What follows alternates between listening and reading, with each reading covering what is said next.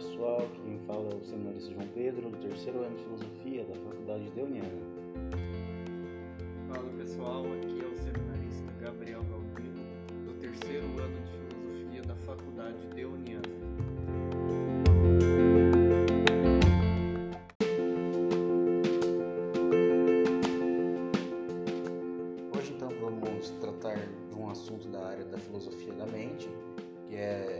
A relação entre o livre-arbítrio e as emoções.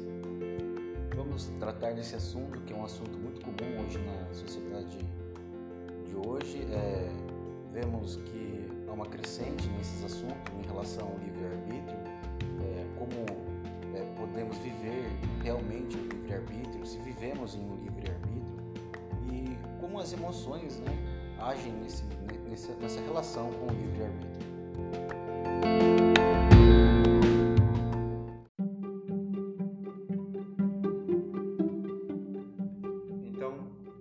Primeiramente vamos tratar sobre o livre-arbítrio em questão de senso comum, que cada um de nós achamos o que é, depois sobre as emoções e vamos trazer o embasamento filosófico por meio de dois autores, Thomas Hobbes e David Hume.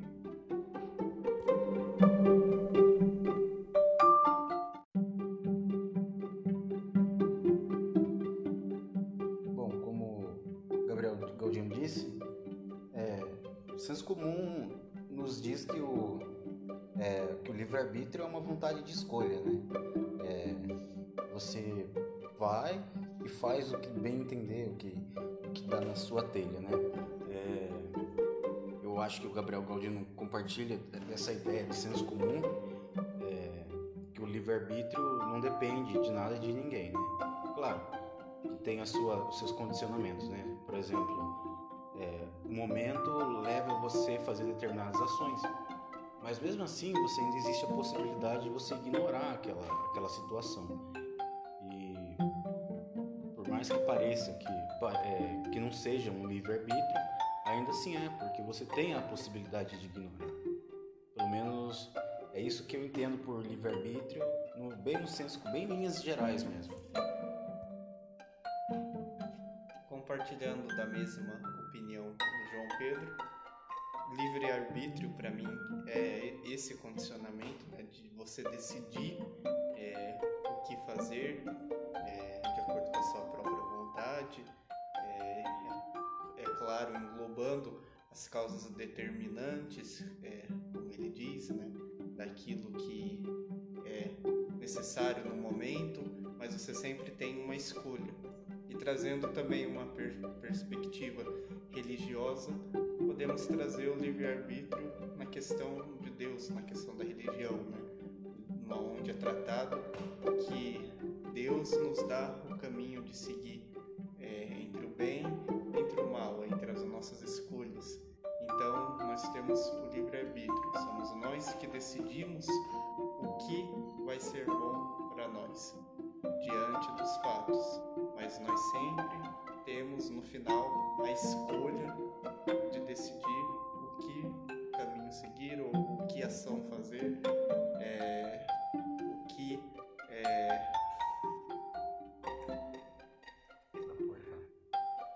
o que podemos tomar de, de ação naquele momento, naquele determinado tempo.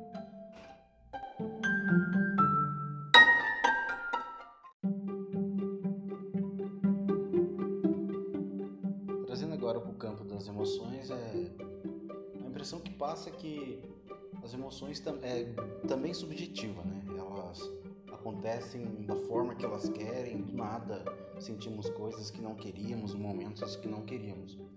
Mas é, existe uma coisa, uma particularidade que é comum a todos, né? Que é determinadas ações geram emoções em nós. Né? Por exemplo, quando estamos é, diante de um, de um evento muito triste, a morte de alguém ou é, a morte de ou a perda de uma coisa que nós gostamos muito, é meio que quase que intuitivo, né? Que vamos sentir tristeza, é, sentir raiva naquele momento por causa da perda do, de alguém querido ou a perda de algo que gostamos muito. Então, é, ainda assim existe um ponto, um ponto de toque né, para entender as emoções, né? Também que as emoções expressam é, o principal meio das emoções é a expressão dos sentimentos, né? É, como o João disse, a tristeza num momento é, difícil, mas também o medo, é, o medo, a ansiedade, até mesmo o nojo de alguma coisa que não gostamos. Então, é, as emoções, o principal meio das expressões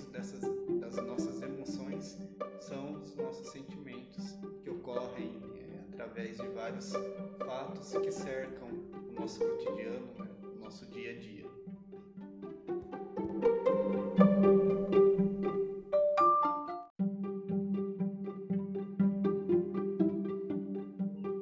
Um fato interessante é que existe uma certa relação entre a, o livre-arbítrio e as emoções.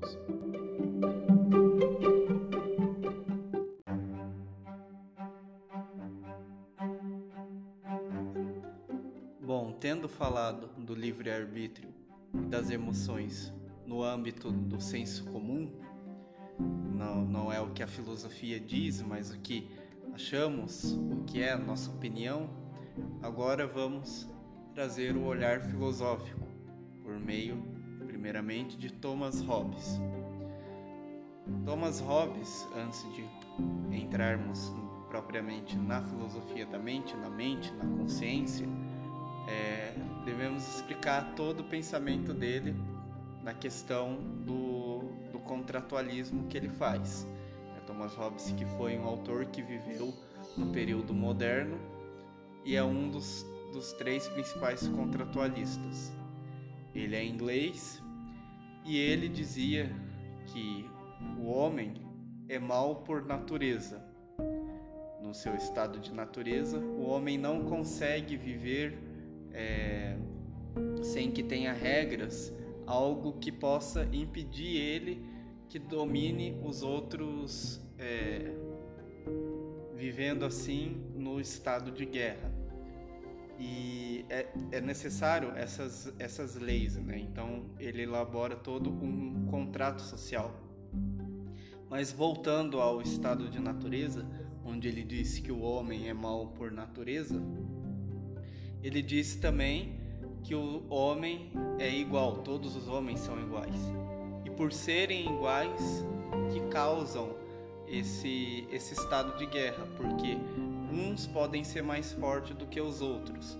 Só que por meio da mente, da nossa inteligência, todos nós temos capacidades é, intelectuais de fazer ações que, por mais que sejamos mais fracos fisicamente, podemos, é, assim, por meio dessas ações intelectuais, usar artifícios que possam fazer com que o homem é, se iguale ao outro e domine o outro. Então, no seu estado de natureza, o homem é igual e é mal, mal por natureza. Então, precisa de um contrato social que impeça que os homens vivam em constante, constante guerra, no estado de guerra, que seria o homem lobo do homem. E Hobbes é, elenca três é, questões, causas principais de discórdia na natureza humana, que seria a primeira a competição, desconfiança e o terceiro a glória. A competição, né, que todo, em todos os âmbitos, em todos os lugares no nosso cotidiano encontra, encontramos, né, tanto uma competição boa, sadia, como uma competição é, mais de tentar conquistar aquilo sem pensar no outro ou num determinado grupo. O segundo, a desconfiança. Para Hobbes, o homem está sempre desconfiado e por isso ele usa dos seus artifícios intelectuais, da sua força para poder se defender, porque ele sempre está desconfiando que o outro vai atacar ele. E segundo, a glória. O homem sempre está buscando a sua realização, sempre está buscando uma posição de grandeza, de glória. E é aí onde entra um pouco a questão das emoções, né? E voltando novamente para mente, a filosofia da mente, que é o nosso objetivo. Hobbes diz que o homem ele é movido por emoções, emoções diversas. Uma delas a desconfiança. E também principal motivo que leva também o homem a querer conquistar, a viver nesse estado de guerra, é a sua imaginação. O homem se imagina sendo é, alguém grande, ou se imagina tendo poder o suficiente, tendo é, bens, e a partir dessa imaginação move o homem a querer praticar é, o mal ao outro. Então, as imaginações e as emoções para Thomas Hobbes é um dos principais, né, juntamente com as paixões, é um dos principais motivos que levam ao homem ser mal, a ser mal por natureza e por isso que é necessário que haja na filosofia política de Hobbes um Estado, um soberano que tire esse livre arbítrio dele, que não faça com que eh, ele seja livre em fazer o que quiser. Então, os homens assinam um contrato onde entregam a sua liberdade, o seu livre arbítrio ao soberano para que o soberano possa garantir a paz e a liberdade deles é entregue à mão do Estado. Interessante, Galdino, é que é, David Hume também tem uma, uma visão sobre as paixões, sobre a, as moções que, que levam os homens às suas ações. Né? É, primeiramente, ele vai falar da, sobre as percepções, né? o tato, o olfato, o nosso paladar, né? as, as percepções concretas, o que leva nós né, a conhecer o mundo. Né? É, Para ele, é, elas são sincronizadas de alguma forma, ela dentro da, da nossa mente, vamos assim dizer, é, elas sincronizam uma com a outra.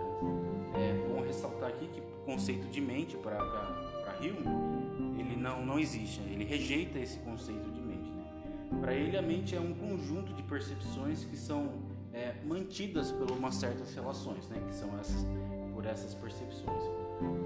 É, não existe, então, assim, uma mente, um self, é, independente das percepções. Então, para ele, a mente é uma relação das percepções mesmo. E, e, essas emo, é, e essas percepções geram no homem emoções, né? Que, que ele diz que é um motor é, para nossas ações, né? É, e essas ações, ela, elas têm intencionalidade. É, na verdade, essas ações, né, junto com, a, com as emoções e tudo mais, elas geram o caráter, né? Que é uma variação da intensidade de cada, de cada paixão, né? Não só também a intensidade, né? Cada mescla também de, de, de, é, de paixões, né? Por exemplo, alegria, é, raiva e assim por diante. Né? E justamente ele vai é, dizer que o caráter é o que determina o comportamento, né? É interessante ver essa relação que há entre Thomas Hobbes e David Hume.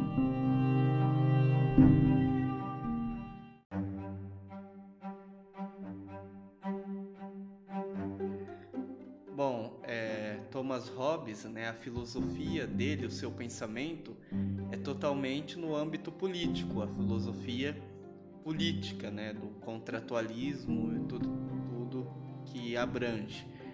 Então ele não formula uma questão da filosofia da mente como livre-arbítrio, né? Quando ele diz das paixões, imaginações, ele não está fazendo com o intuito de ser uma filosofia da mente, um pensamento da filosofia da mente, mas sim uma filosofia política.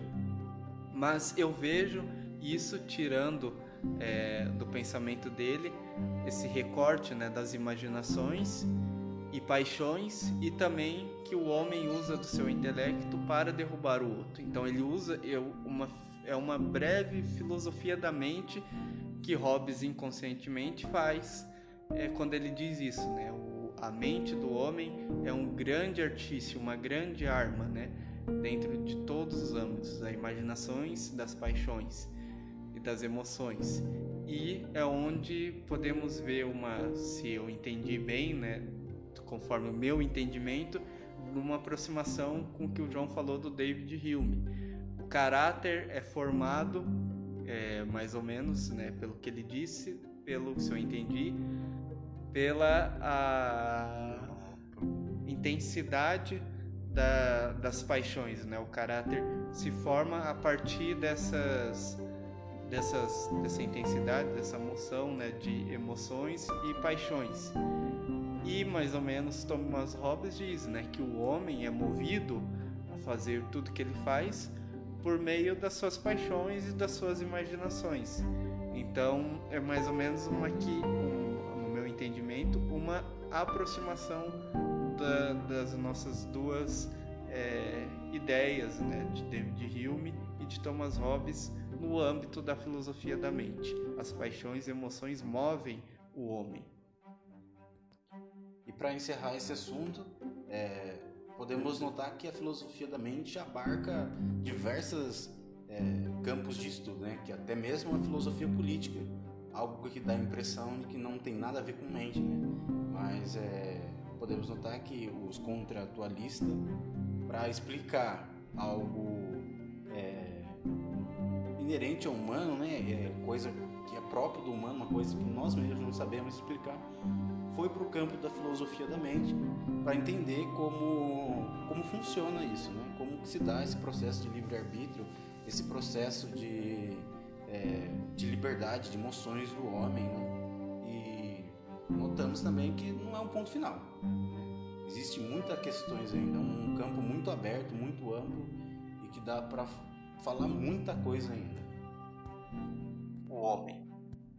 Este trabalho foi realizado para a disciplina de Filosofia da Mente da Faculdade Deoniana e tem o intuito de mostrar desses dois autores, Thomas Hobbes e David Hume, que aparentemente não têm nada em comum, que a partir do pensamento deles de livre-arbítrio e emoções e paixões, eles acabam que entrando dentro de uma filosofia da mente. Desde já nós agradecemos a atenção é, nesses breves minutos que podemos explicar é, esses dois pensamentos de dois grandes autores como David Hume e Thomas Hobbes. Muito obrigado. Até a próxima.